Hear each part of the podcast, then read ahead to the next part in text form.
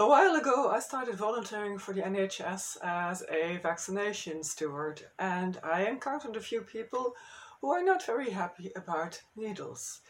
I used to be like that too. I used to get very, very nauseous. I would break out in a sweat so badly that medical professionals would stand there watching me and say things like, I've never seen anything like this before. And it would often take me an hour to be able to leave and one or two days to recover because I would have lost so much fluids, would have become really dehydrated. There even was an occasion during which I fainted. I heard somebody call, hello, hello, hello, and I realized that I'd fainted. I asked them, what can I do about this? And they said, nothing. All you can do is warn the medical professionals that you may faint so that they may put you in a chair or put you on a bed so that you don't suddenly collapse to the floor because that's a practical problem.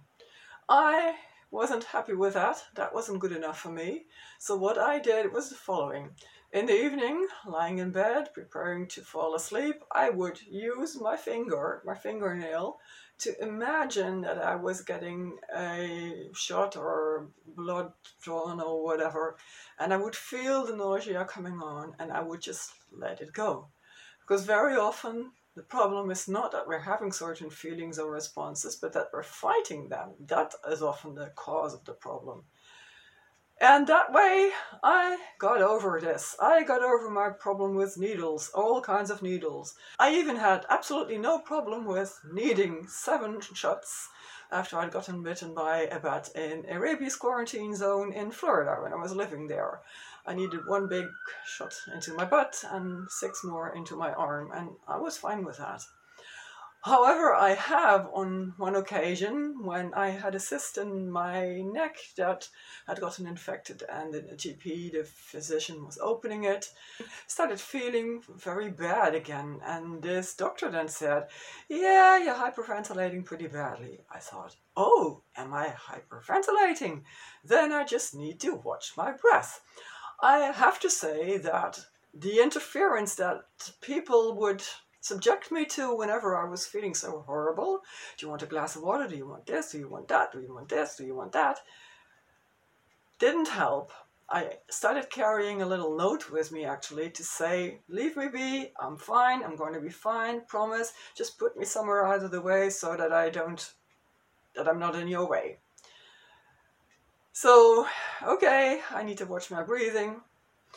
This has something to do, by the way, with some incident that happened while I was a little child, a small child.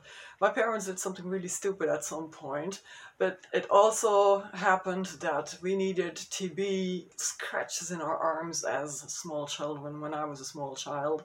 That was very unpleasant, and they cleaned our skin with ether, which has a really horrible smell and I would start feeling nauseous, and then these nuns would come marching over and push me down and push my head between my knees, which means that you can't breathe.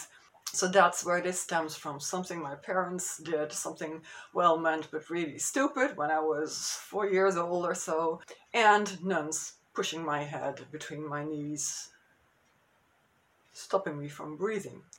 And I've had another occasion on which a doctor needed to open a cyst in my back, and I had told him in advance that I might become nauseous or start to hyperventilate and so on. That he took me at my word, and I said, I said to him, just if it happens, just leave me be. I'm going to be fine. And at some point, he noticed I stopped talking and started focusing on my breathing. I did have a response, but it was very mild. It was nowhere near what I used to have in the past. I was fine. So if you can do it, I can do it too. I have to say, not everyone has the same reason for having a problem with needles, but this, just imagining that you're getting a vaccination or whatever it is that uh, you're about to have, just desensitizing yourself to the response that you're having, it puts you in control when you do this. And I think that plays a big role, and also this fear of this response that you're going to have, this trying to block it trying to block the response that you think you're going to have, trying to fight it, that is often a problem too. So I think what I did, how I got over my needle problem, probably works for you too. Give it a shot. Give it a shot. Yeah.